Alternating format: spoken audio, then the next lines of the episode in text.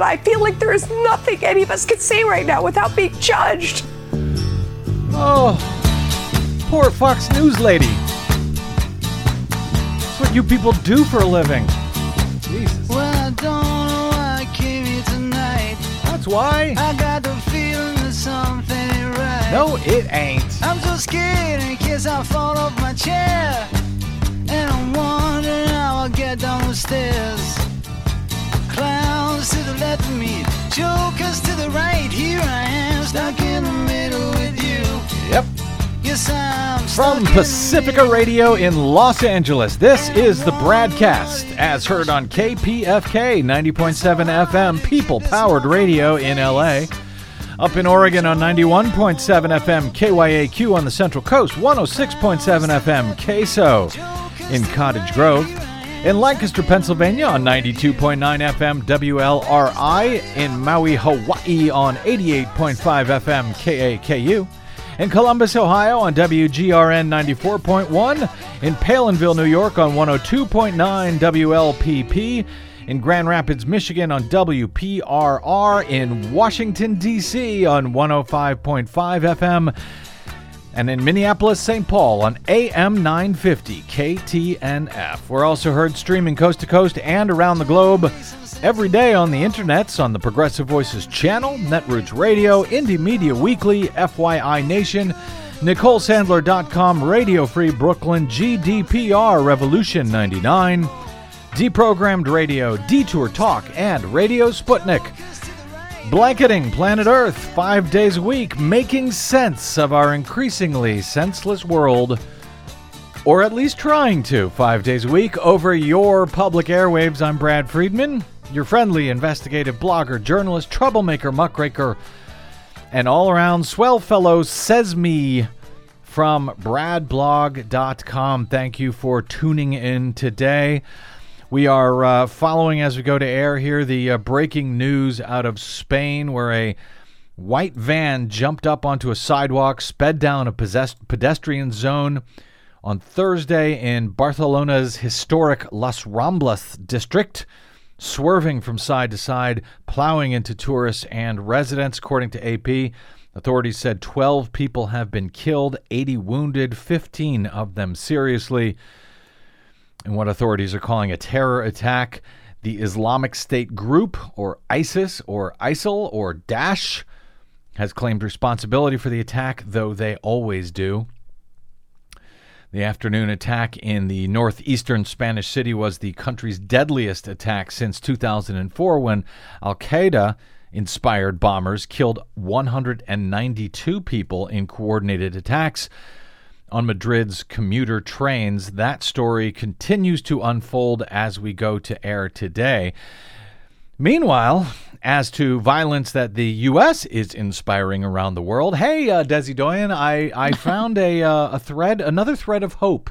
A thread of hope here to pull on, Okay. uh, at least to help me feel better that we may be able to avert an idiotic and massively deadly war with North Korea. Uh, yeah, remember that? Remember that? That's that's still Oh, that's ongoing. right. Yeah, that's that's still going on.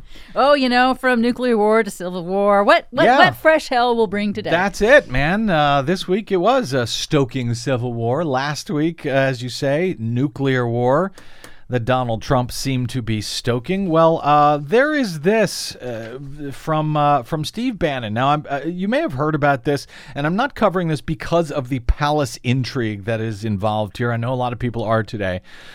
But um, though there is some uh, palace intrigue, of course, with this, uh, Steve Bannon, uh, his White House colleagues, according to Axios, cannot believe what they were reading last night in the American Prospect. And apparently, they say neither can Steve Bannon. Uh, the White House chief strategist told associates that he had never intended to do an interview with the editor at the American Prospect which is a progressive publication. Bannon had told so- associates that he admired the author's stance, the uh, journalist Robert Kuttner, uh, his stance on China. And he called to discuss his uh, piece that Kuttner had written on this. Apparently, Bannon never thought that the journalist might take his very newsworthy comments and turn them into a story. It is Anthony Scaramucci all over again, minus the curse words reports Jonathan Swan at Axios, and the result is not good for Bannon, who's already under pressure with colleagues lined up against him and a president who agrees with him ideologically, but tells associates that he thinks Bannon is a leaker out of the White House and that uh, seems to be threatening Steve Bannon's job there at the White House at this point. One of Bannon's colleagues, uh, who is, Axios says, not an enemy of his, told Jonathan Swan at Axios that, uh, quote, since Steve enjoys, apparently enjoys casually undermining U.S. national security, I'll put this in terms he'll understand. This is DEFCON 1 level bad, is how he described it. And that, of course, is really on the political intrigue, the palace intrigue on all of this and what this may mean for uh, for Steve Bannon. Among the things the colleagues of Bannon's uh, were bothered by in this particular interview. Uh, the fact that uh, the liberal journalist uh, Robert Kuttner was called by Bannon, and Kuttner is no friend of Trump's. Kuttner notes in his article about Bannon's call kind of out of the blue to him. He says, I just published a column on how China was profiting from the U.S. North Korea nuclear brinksmanship. And it included some choice words about Donald Trump. Uh, in Kim, Trump has met his match, Kuttner wrote. The risk of two arrogant fools blundering into a nuclear exchange is more serious than at any time since October 1962. Kuttner wrote. And then Bannon called him to tell him, hey, great story. That's kind of fun. Well, and he also said he's never spoken to, to Bannon before, ever. Yeah, no, he had, it it's was literally out of the out blue. of the blue. Right. And now so here's the part that I'm actually most interested in. In this uh, in this interview Bannon uh, and by the way, and it, we're calling it an interview. Uh, Bannon says no, it wasn't. He didn't uh, intend for this to be published, these comments to be published. But Bannon, you know, used to be the CEO of Breitbart for Christ's sake. He knows how journalism works. He knows that if you wish something to be off the record, you need to say Explicitly. beforehand that this is off the record. Yeah. So Bannon apparently didn't do any of that. In any case, so during this conversation, uh, he completely undercut Donald Trump on North Korea. This quote from Bannon. Um, Contrary to Trump's threat of fire and fury, Bannon said, quote, there's no military solution to North Korea's nuclear threats. Forget it. Until somebody solves the part of the equation that shows me that 10 million people in Seoul don't die in the first 30 minutes from conventional weapons, I don't know what you're talking about. There's no military solution here. They got us. Wow, that's from Steve Bannon. So, good news. Even inside the White House, they know that the saber rattling with North Korea is ridiculous. It's a non starter. It's going to result in uh, tens of thousands, millions of, of deaths in uh, in South Korea, in Seoul, our uh, our good ally here. So they know that there's really no military solution, and that what Donald Trump has been saying over the past week about fire and fury and locked and loaded is really, in truth, nothing but posturing. They know that inside the White House. That's the good news. The bad news. Well, now Trump may have to prove that he wasn't just posturing. Um, oh, you're saying it might push Trump into I saying, I- "Oh, look, I wasn't wrong. I'm going to do this anyway." Yep. And uh, well, I and I didn't mean to spoil that good news coming in with the bad news so quickly. So I hope that uh, Donald Trump knows better. I hope so, but you know, why start now? Uh, yesterday, uh, he did tweet. Uh, Kim Jong Un of North Korea made a very wise and well reasoned decision. The alternative would have been both catastrophic and unacceptable, even though all Kim uh, did say was that he planned to wait to see what the ignorant Yankees were going to do. But Donald Trump took that as apparently capitulation from Kim. So fine, I'm good with that. That's that's right. He capitulated, Mr. President. You've won. You've outfoxed him. Well done. um Nonetheless, we've got uh, an eye towards next week's planned joint military exercises with U.S. and uh, South Korea, which uh, North Korea sees as planning for war. Uh, but in any case, I, I will take it for now. They both blinked. So, well, Donald Trump, I, he, he saved us from Armageddon. That's what I wanted to say. Donald Trump is In our case he's listening. That's right. Well done, Mr. President. Um, so uh, there, there were some other things that uh, bothered folks about uh, uh, Steve Bannon's uh, comments to uh, Kuttner in the American Prospect. Maybe we'll get to those at another time, but I just wanted to point out that North Korea issue um, because, in fact, now, today, seemingly in response to that, um, AP notes just a few minutes ago that America's diplomatic and defense chiefs sought Thursday to reinforce the threat of possible U.S. military action against North Korea after Trump's top strategist essentially called the commander in chief's warnings a bluff. Secretary of State Rex Tillerson stressed after security talks with close ally Japan on Thursday that the U.S seeks a peaceful solution to the standoff with uh, over North Korea's nuclear weapons program, but he said a U.S.-led campaign of economic pressure and diplomacy needs to be backed by potentially military consequences. Washington is quote prepared militarily to respond if necessary, Tillerson said. Neither Tillerson nor Mattis responded directly to uh, Bannon's argument in that interview published on Wednesday that there is no military solution to the North Korean threat, but both cabinet members sought to rebut the claim by promising, hey, we'll still use our uh, military if we have to. So apparently that is what they have been sent out to do. Uh, so some good news there. We keep looking for the uh, bright side wherever we can in this uh, potentially disastrous standoff between these two idiotic world leaders, Donald Trump and Kim Jong Un. All right. Um, yeah, changing uh, topics here for sort of. Uh, you uh, you either believe in free speech or you don't. Now, inciting violence is unlawful uh, at least when it's you know someone other than the president of the United States doing it. But uh, yes, it is unlawful to incite violence. But exercising First Amendment free speech rights, um, that is that is not unlawful. The line between the two has admittedly become fuzzier in recent days, but the bedrock right of Americans to peaceably gather, to petition the government freely is something that I think all of us should fight to ensure. Yes, even when it is neo Nazis and the KKK and white supremacists who are doing the gathering, so long as it's done peaceably.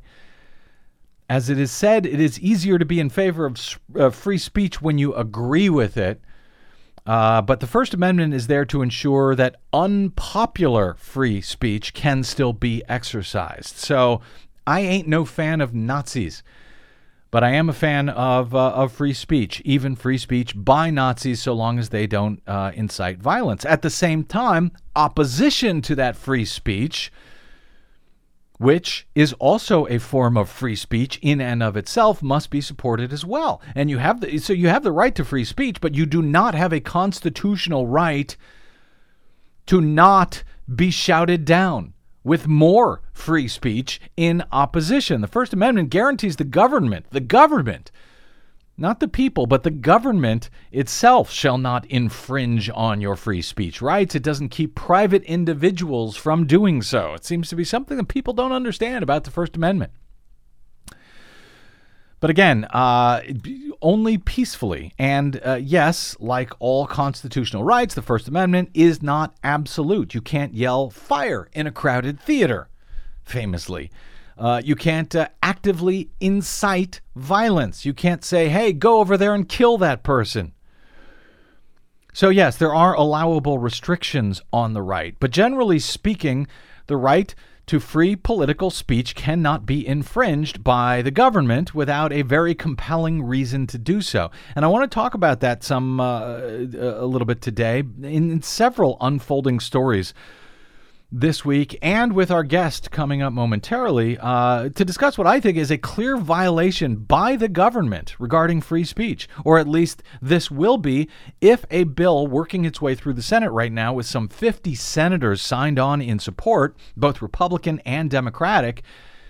If that bill makes its way to the president's desk when the senators, when Congress returns from their uh, long summer vacation after Labor Day.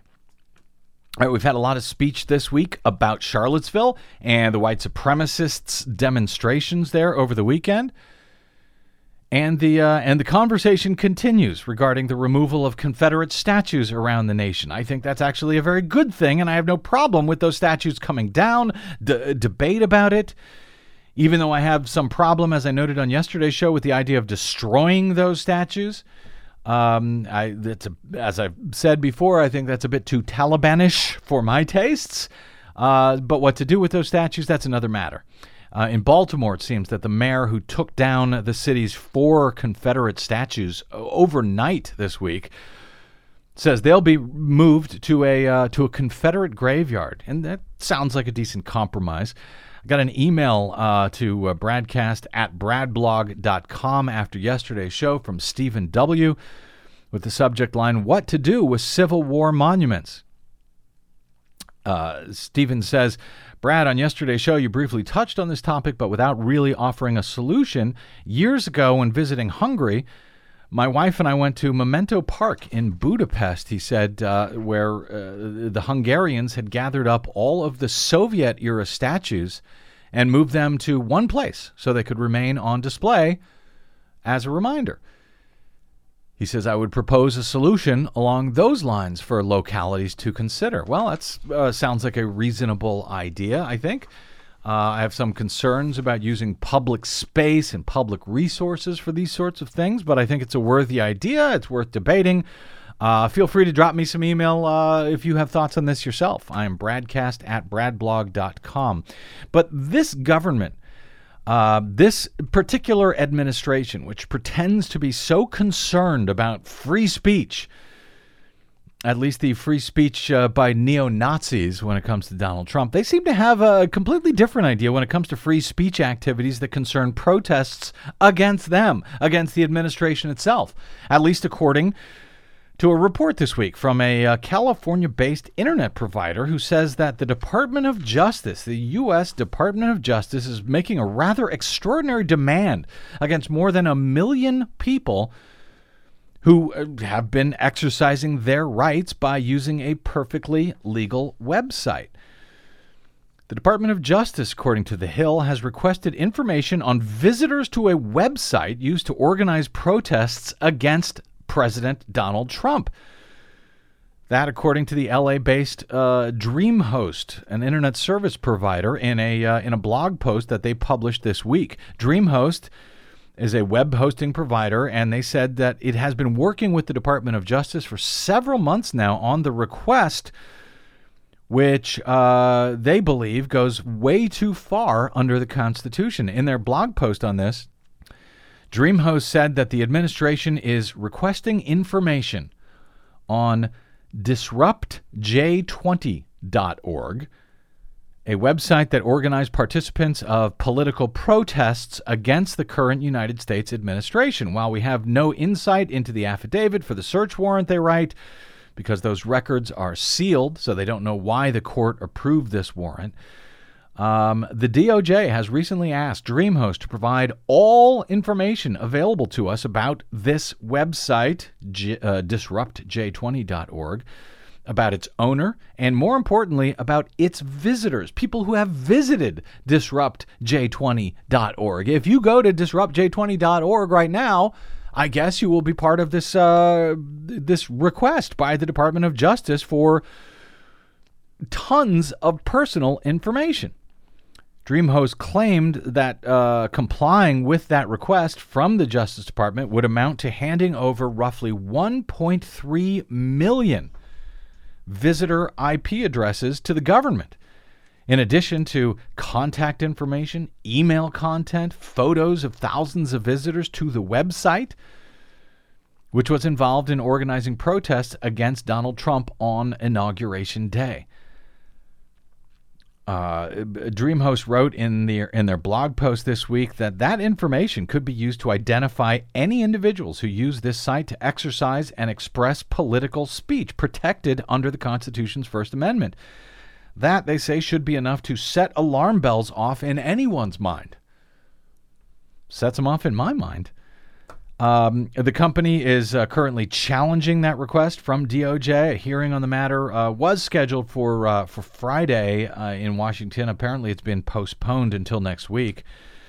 But in essence, the uh, company's legal response reads The search warrant that was given to them not only aims to identify the political dissidents of the current administration, but attempts to identify and understand what content each of these dissidents viewed on this website. That, according to the company's general counsel, um, in a uh, in, in that legal argument opposing the request, the warrant issued by the Superior Court of the District of Columbia asked for records and information related to the website and its owner. Information that could be used to identify subscribers of the website, including, quote, names, addresses, telephone numbers, and other identifiers, email addresses, business information, the length of service, including start date, means and source of payment for these services, including any credit card or bank account information and information about domain name registration. This is, uh, in our opinion, a strong example of investigate, uh, investigatory overreach and a clear abuse of government authority, the provider said in their post. We intend to take whatever steps are necessary to support and shield these users from what is, in our view, a very unfocused search and an unlawful request for their personal information. So, if there was, you know, specific people, and in fact, this is uh, the warrant is dated uh, July 12.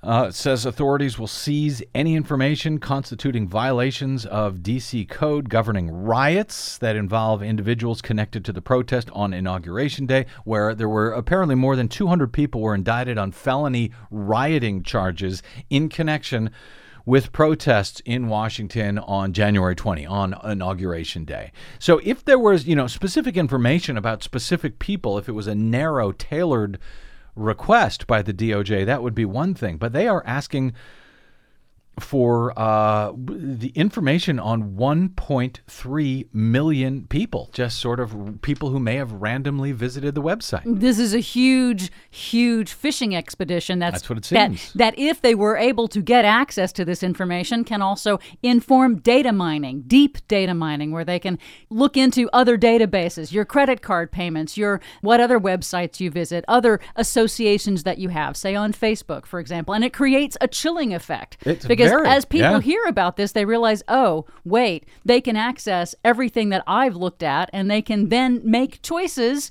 about what they're going to do to me for my activism. So this is, you know, and of course the knee-jerk response here is, uh, look how uh, Trump is cracking down on free speech. And in fact, in this case, yes, it is Trump's Department of Justice, you know, chilling free speech in a big way with this request for some information on 1.3 million Americans. I mean, even if it gets struck down in court, it's still a chilling effect. It is, and uh, but you know, it's not just the uh, Trump administration who has made requests like this over the years. Um, and so I'm glad to see that DreamHost is is standing up for these uh, users, is trying to fight this uh, request.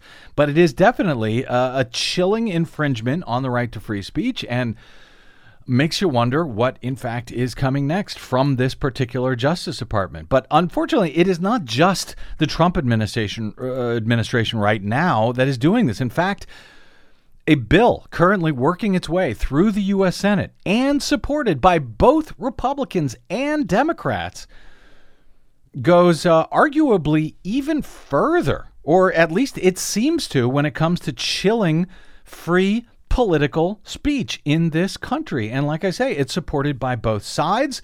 It regards Israel and Palestine, and it draws from a lesson that uh, many of us had thought we had already learned from the civil rights era. See how everything comes around in a circle?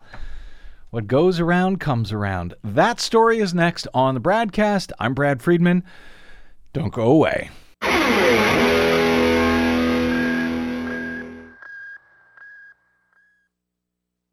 Hey, this is Brad. If you haven't noticed by now, it's no easy feat finding facts, real facts, not alternative facts, over your public airwaves. We try to bring you real facts, truth, and clarity without fear or favor each and every day on the BradCast. But we need your help to do it. If you enjoy the show and or get something from it, please give back a bit if you can by visiting us at bradblog.com slash.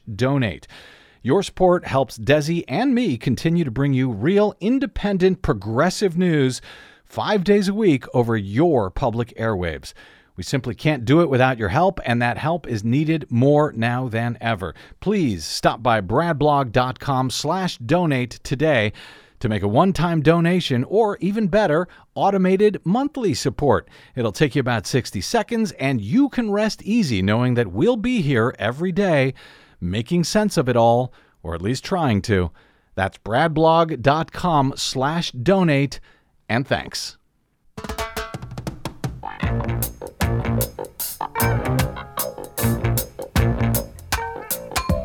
Get up, stand up. Stand up for your right. Yep. Get up, stand up. Right. Welcome back to the BradCast. Brad Friedman from bradblog.com. I have been trying to get to this story for like the past week. Uh, but for everything else going on, uh, sucking out all the oxygen out of the room, out of the world. In 1966, the NAACP of Claiborne County, Mississippi, launched a boycott of several white owned local businesses on the basis of racial discrimination. Writes Aniqa Raihan in an article published by both Foreign Policy in Focus and at The Nation. She says it was so impactful that the local hardware store filed a lawsuit against the individuals and organizations who coordinated the boycott against them. After 10 long years of litigation, the Mississippi Supreme Court ruled in favor of the white businesses and ordered the NAACP to pay for all of their lost earnings over that time. Years later, in 1982, yes, our judicial system moves that slowly. In 1982, the U.S. Supreme Court ruled 8 to nothing to overturn that lower court's decision on the basis that nonviolent boycotts are a form of free speech protected by the First Amendment. In announcing the unanimous decision, Justice John Paul Stevens wrote One of the foundations of our society is the right of individuals to combine with other persons in pursuit of a common goal by lawful means. It's something, uh, to be frank, that you would think Republicans, at least Republicans, would be in favor of. They often uh, they often call for boycotts themselves, but more to the point, consumers banding together to make free choices of what businesses to use or not use, what products to buy and not buy. Uh, that would seem to be the very, you know, basic expression of the free market that so-called conservatives so often claim that they believe in. Well, during a recent broadcast where we opened up the phone lines to listeners, one caller had uh, rang in to mention a bill that they explained was working its way through Congress to outlaw boycotts of products, specifically, in this case, products made in Israel or companies that do business with Israel, and in particular, businesses that operated out of occupied territories in Palestine. Now, I noted uh, in response to that caller that that sounded wildly unconstitutional. I'm not an attorney and I hadn't yet read the bill, but it sounds just insanely unconstitutional. Surely the caller had either misunderstood the measure or had been the victim of fake news or some something like that. Well, Raihan over at The Nation reports that while that 1982 U.S. Uh, Supreme Court ruling should have put an end to the notion that boycotts can somehow be made illegal, that right is, in fact, once again under attack in what she describes as a vicious anti boycott bill making its way through the U.S. Senate, which appears to target the Boycott, Divestment, and Sanctions Movement, or the BDS movement, which is an international movement calling on individuals, institutions, and governments to boycott Israel, uh, Israeli products until it ends its occupation of Palestinian lands. She writes the proposed Israel Anti Boycott Act would make it a felony, a felony for Americans to support BDS with a, uh, with a penalty of up to $1 million and 20 years in prison. More remarkably, or perhaps not, I don't know, the bill is currently supported by nearly 50 U.S. senators, including members of both the Republican and Democratic parties in the Senate. Joining us now to explain what is going on here and how something so seemingly blatantly unconstitutional, frankly, no matter how you feel about Israel or about this particular movement, um, is Aniqa Raihan. She is uh, part of the Next Leaders program at the Institute for Policy Studies. Her work has appeared in The Nation, Foreign Policy in Focus, Ms. Magazine, and many others. Prior to joining the Institute for Policy Studies, she was a member of Students for Justice in Palestine at George Washington University. Aniqa Raihan, welcome to the broadcast. Thanks so much for having me, Brad. You uh, pretty much hit the nail on the head that this bill sounds completely unconstitutional. It it it certainly does. Uh, I, which again, I, you know, I noted no matter how you may feel about this uh, particular action or about Israel.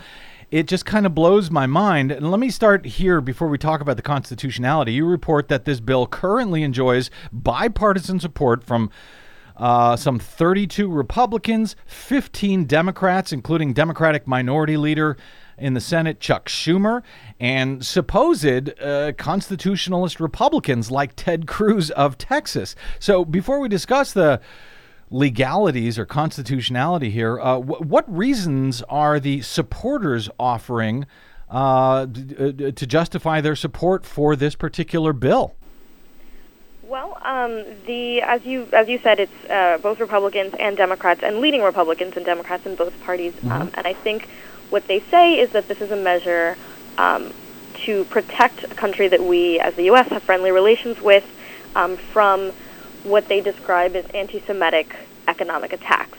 Um, but of course, you know, I think it's a it's a long-standing tactic um, of the you know uh, right-wing um, Israelis to to conflate anti-Zionism or any kind of really criticism of Israel and its actions as anti-Semitism. And so I think that these senators, uh, unfortunately, are kind of buying into that, you know, very successful um, but very damaging PR tactic. Is this uh, the the uh, Israeli lobby, the the, the right wing of the uh, Israeli lobby, in any event, uh, trying to sell the idea that this is uh, really anti-Semitism in disguise? Are they the ones who are making the this uh, this argument to members of the U.S. Senate?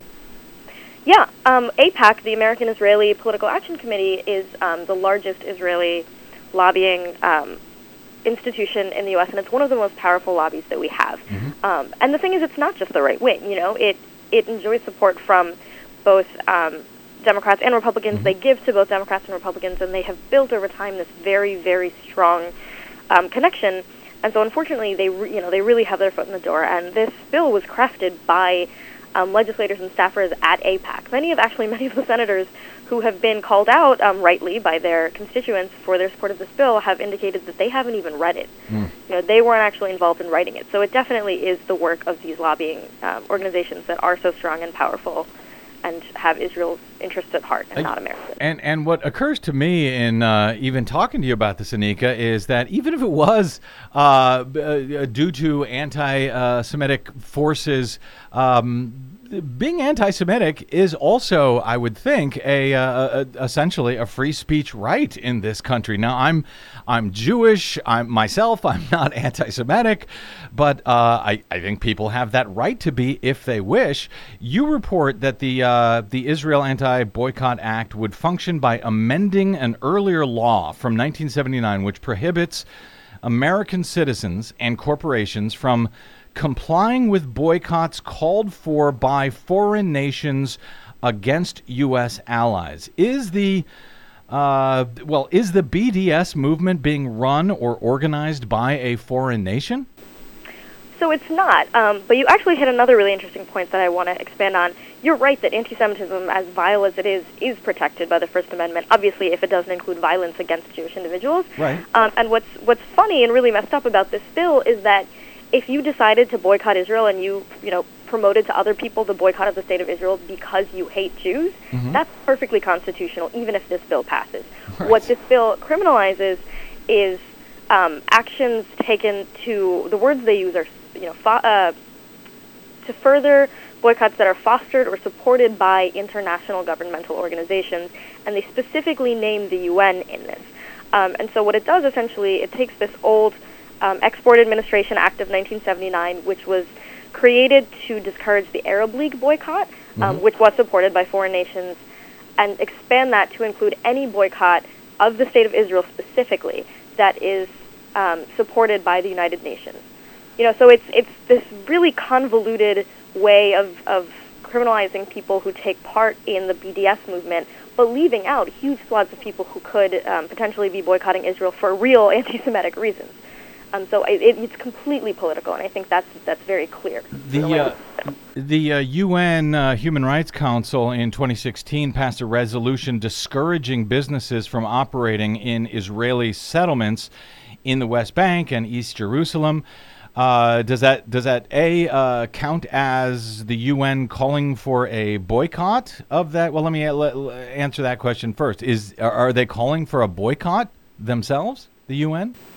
So the UN, um, yeah. So they had this landmark, you know, 2016 um, resolution where they admit that you know Israel is committing um, war crimes in the occupied Palestinian territories, and they in- encourage you know countries and and um, companies to be on the right side of history here and to use you know whatever economic power they have to try and prevent these human rights abuses, which I think is a perfectly reasonable you know stance to take as the UN. What the UN has never done, really importantly, they've never come out in support of the BDS movement.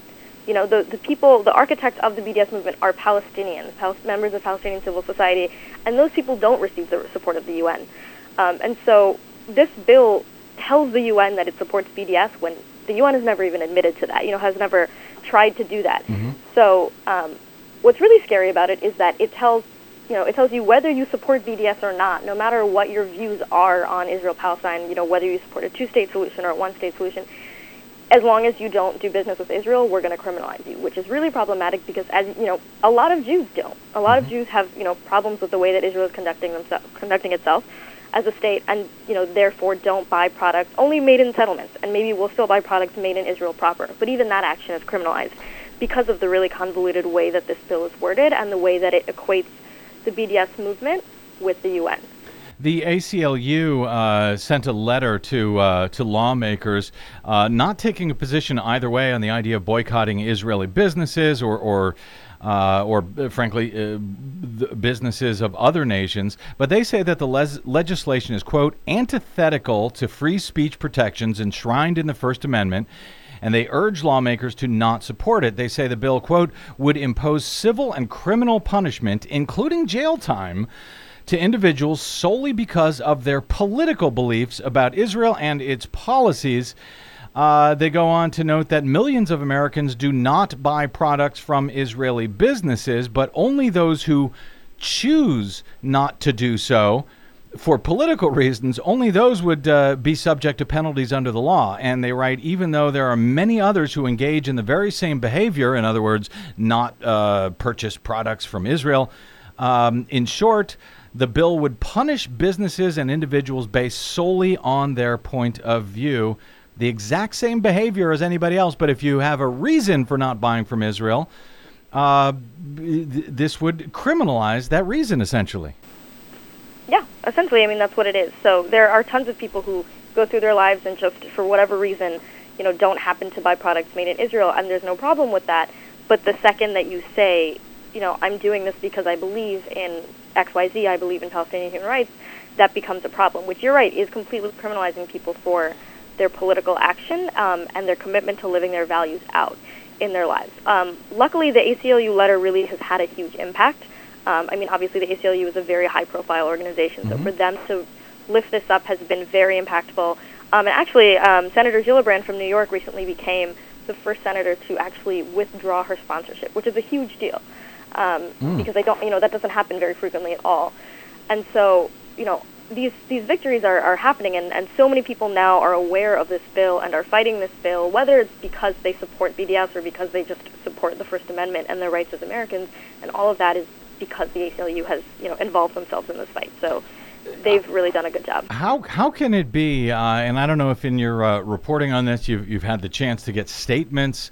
Uh, from guys like uh, Ted Cruz. Uh, you got these right wing Republicans, these so called constitutionalists like Ted Cruz. How could he possibly throw in on a measure like this when it seems so blatantly in violation of the of the First Amendment right to right to free speech? Uh, I mean, does does support for Israel simply trump everything else among these legislate legislators, even even our Constitution, even for the most so-called constitutionalist uh, lawmakers, guys like Ted Cruz? Right. Um, I mean, essentially, yes, it does trump you know everything else for them, and that's because of the money and power that you know comes with AIPAC. Um, but I think what they would try to say is that it's a matter of um, you know U.S. foreign policy, and that's what the Export Administration Act does. You know, it takes it says you as an American citizen can't support the Arab League boycott because it undermines our foreign policy. Um, you know, and like makes it this big national security issue when it's really a very individual choice. How you spend your money and the political stances you take should be individual choices. So that's why this act is tied to that old 1979 act because they knew if they just created an act that said you can't boycott Israel, that would be immediately struck down. Um, and so once again, they try to make this intentionally confusing and uh, you know intentionally vague and unclear because that way, you know that way we don't know how it will be enforced. Maybe nobody will be you know arrested under this bill, but maybe a lot of people will be. You know, um, and we we won't know until it's passed and be, you know starts to be enforced. And um, I think that's why it's why it's crafted that way because that you know leaves a lot open to interpretation. Um, and more than that, it's scary. I mean, it's scary for people who you know aren't willing to risk jail time or these enormous unreasonable fines. Um, and I think that's the other thing that it's meant to do is it's it's supposed to chill you know the free speech um, of the BDS movement. Yeah, I can't, I can't even imagine how you could enforce something like this. I mean, if I decide not to buy an Israeli product because I disagree with their policies, I could be uh, violating the law if it was enacted. And normally, you know, I might uh, have otherwise uh, just ignored something. I mean, bills are introduced all the time in the Senate and the U.S. House, and they don't go anywhere. But you have, like, like you reported, almost 50 U.S. senators signed on to this thing. Uh, surely there must be, are there at least sort of right leaning libertarian groups who are incensed by, uh, by even this proposition? I would think, you know, the, the, the Cato uh, Institute or the American Enterprise Institute, that they would come out and say this is outrageously unconstitutional. Right, uh, and they should, but they haven't yet. Um, Really? Uh, what's well, yeah, well, what's interesting uh, about it is well, so a few things. One, uh, J Street, which is a you know liberal pro-Israel organization, actually came out against this bill, um, and they have long opposed BDS, but they realize that you know this bill is completely um, dismantling any difference between Israel and Israeli settlements um, in a way that like would criminalize the activity of lots of Jews, you know, who just want a two-state solution, um, and lots of kind of moderate people. Um, and the other thing that's interesting is there's actually this phenomenon among, uh, you know, the left called the um, Palestine exception to free speech, um, and it's such a big deal that you know there have been literal reports written just about this phenomenon, where groups like the Cato Institute, like um, AEI, which naturally you would think should oppose things like this, um, when it comes to Israel, they're just they're just silent, you know, and they always have been. And so I wouldn't hold my breath that they would come out uh, in opposition of this. But yeah, I mean, it you know completely violates all their values, and I agree that it definitely would be something if it was any other country, any other movement. I think it would definitely be something really high on their on their radar. It's it's really kind of mind-boggling, uh, to be frank. Uh, but J Street at least came out on the right side of this issue. That's good. I think they deserve credit at least for that. Uh, you argue, uh, however, that uh, this bill and the attempt to move this forward may actually be working against its supporters. Uh, Aniqa Raihan, how so? Well, I mean, a lot of people who've never heard of the BDS movement or have never thought of themselves as, you know, activists in in this movement are now uh, searching the term, are now, you know, realizing kind of how insidious the um, Israeli lobbying wing is, and I think are you know are coming out and, and tweeting at and writing and calling and showing up at town halls to yell at their senators, which um, honestly just brings more people into the movement and creates very unlikely coalitions. You know, like people who never thought they would work with J Street are working with J Street, um, and I think that that's very valuable to the BDS movement, and it definitely shows that the movement is working. You know, they're, I mean, they're scared. Um, there was no reason that you would, you know, put this much work into trying to pass this resolution if you thought the, the boycott would just fail on its own. So um, it's a it's validating all the effort that BDS activists have already put in. It's telling them yes, you know what you're doing is working enough that we're scared, um, and it's also definitely bringing a lot of new people into the fold who didn't think this was their issue um, and are now realizing that you know it has to be. Aniqa, I've got just a minute or so here. Uh, uh, quickly, what is the status on this bill at this time. We know there's almost 50 senators uh, currently signed on. It'll be interesting to see. I guess that uh, ACLU uh, letter came uh, w- was written uh, last month, mid-month, uh, amidst the the healthcare brouhaha in the U.S. Senate. So maybe there'll still be time for some of these senators to finally get around to reading the concerns of the ACLU and others and withdrawing their support here. But do we know any status on the bill at this time in the U.S. Senate? Has it been scheduled for uh, committee hearings or a floor vote? And has it been introduced in the House? Uh, it has been introduced in the House for sure. There's a very similar bill that has, um, I mean, hundreds of co-sponsors in the House, so uh, it's kind of at a similar stage there. Uh, it hasn't been scheduled for any committee hearings yet. It's still in the stage where people can add their names or withdraw their names um, as co-sponsors. And Gillibrand, like I said, has withdrawn her name, but you know, three or four Republicans have put their names on in her place.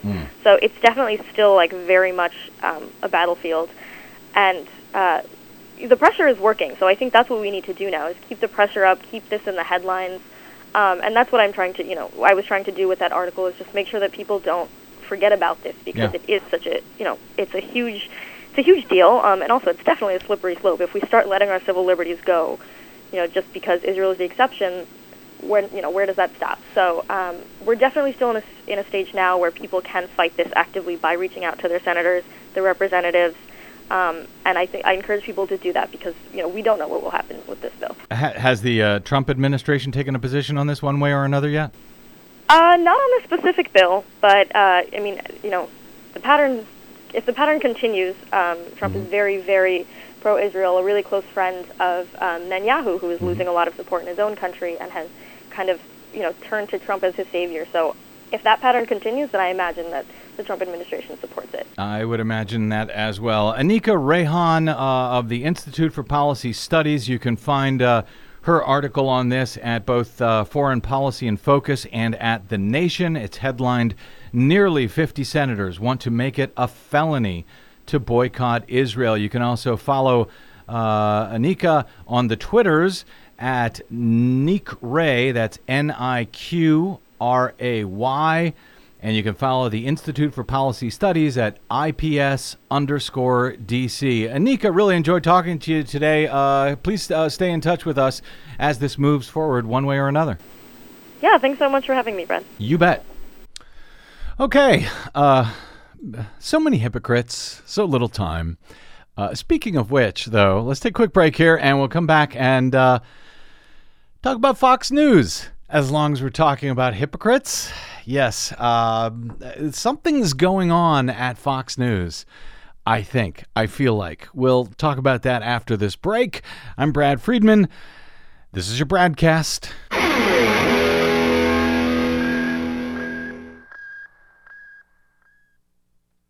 Hi, this is Desi Doyen from the Green News Report and the Bradcast.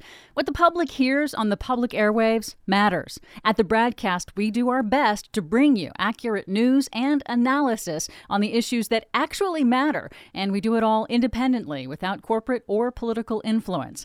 But we can't do it without you, now more than ever. Please help us stay on your public airwaves by going to bradblog.com slash donate to help keep us going. That's bradblog.com slash donate. And thanks.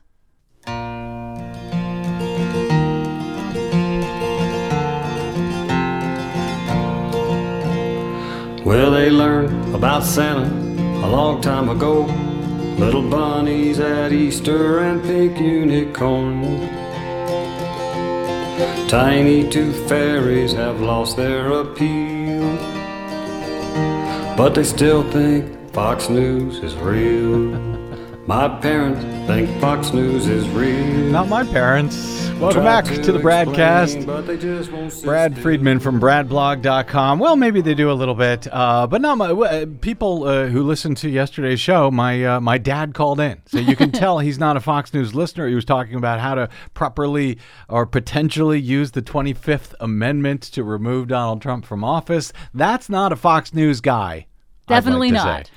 Uh, in any event, uh, welcome back to Bradcast. Brad Friedman from BradBlog.com. Something is going on at Fox News. Uh, it seems to me since Charlottesville over this uh, past week or so, since since Trump seemed to side with racists, uh, racist white nationalists uh, over the past week in equating uh, you know, Nazis and uh, neo Nazis and white nationalists with those people who oppose Nazis and, and white nationalists. Some Nazis are good Nazis, I yeah, presume. sort of what is what he was saying. Well, he said uh, he did say there are very fine people on both sides in Charlottesville, and that would Yeah. include the neo Nazis, I guess, who were chanting uh, "Jews will not replace us" and other things that I cannot even repeat on the air. But so I think that something's going on over the these past few months, and then it's sort of coming to a head over the past week over at Fox News. I think their guilty conscience the fact that they know they are full of BS, I, I think that's starting to, to get the better of them. At least there are signs of it. Yesterday, um, it was uh, Gianno Caldwell, a GOP strategist and occasional White House advisor, who we played that clip. He broke down on in, in tears You should point out he's an African American. Right, and he was uh, speaking on uh, Fox. He broke down. He was speaking on Fox, and he broke down in tears during a discussion of Charlottesville, saying that he couldn't sleep all night after Trump's comments, equating neo Nazis and white racists with the people who oppose them, and uh, and yet he had to come on and be the Republican. It was a Democrat and a Republican who were uh, responding on this show that was ostensibly about Confederate monuments, but all they wanted to do was talk about how troubled they were by uh, by Trump's statement at this crazy press conference that he gave on uh, on Tuesday at Trump Tower. So that was Gianno Caldwell. You can look that show up if you want. We you can download them all for free at bradblog.com. Uh, we played that, uh, and and now this comes. Um, Josh Marshall uh, pointed this one out. Uh, Fox News talking head Melissa Francis. I don't even know who she is. Some you know chirpy blonde over on Fox. She breaks down into tears uh, over everyone on the uh, Unite the Right side of the Charlottesville march being judged, as uh, Josh describes it. Let's let's play this audio and we'll talk about it.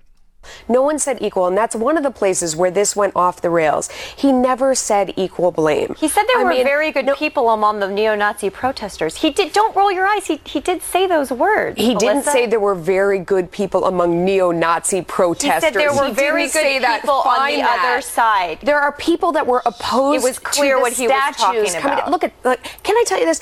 I am so uncomfortable having this conversation, and that's what this woman Yeah, said before you this because I know what's in my heart, and I know that I don't think anyone is different, better, or worse based on the color of their skin. But I feel like there is nothing any of us can say right now without being judged. You know, Melissa, there have been a lot of tears on our network and across the country and around the world. Um, we have people who are serving, as my father did. He came to visit. We took him to the Statue of Liberty for the first time in his life yesterday. we cried together. It's a difficult place where we are, but it's not where we've been, it's where we are. This is not 1950. We can do this. we can have this conversation. Oh, yes, we can. And it's okay if we cry having it. So, you know, this this woman, uh, nothing uh, anybody can say without being judged. I think that you know all of these years of supporting just right wing Republican nonsense on this station is starting to wear on these people. This notion that there's nothing that we can say without being judged. Fox News lady, that's what you people do for a living. That is what it, you know, the, the news in Fox News is a misnomer. It's not Fox News, it's Fox Judgment Channel. It's Fox propaganda channel. Exactly. They don't do, I mean, they are the original fake news. And that's what they do. They pass judgment. They pass judgment on Democrats and elected officials and people who aren't even elected officials, protesters who they hate. That's their stock in trade is passing judgment. And now when people are passing judgment on them, when people are saying, hey, you guys have uh, helped all of this happen, you guys have fostered this environment that we're in, you guys have. I mean, I if it weren't for Fox News, Donald Trump would not be president right now.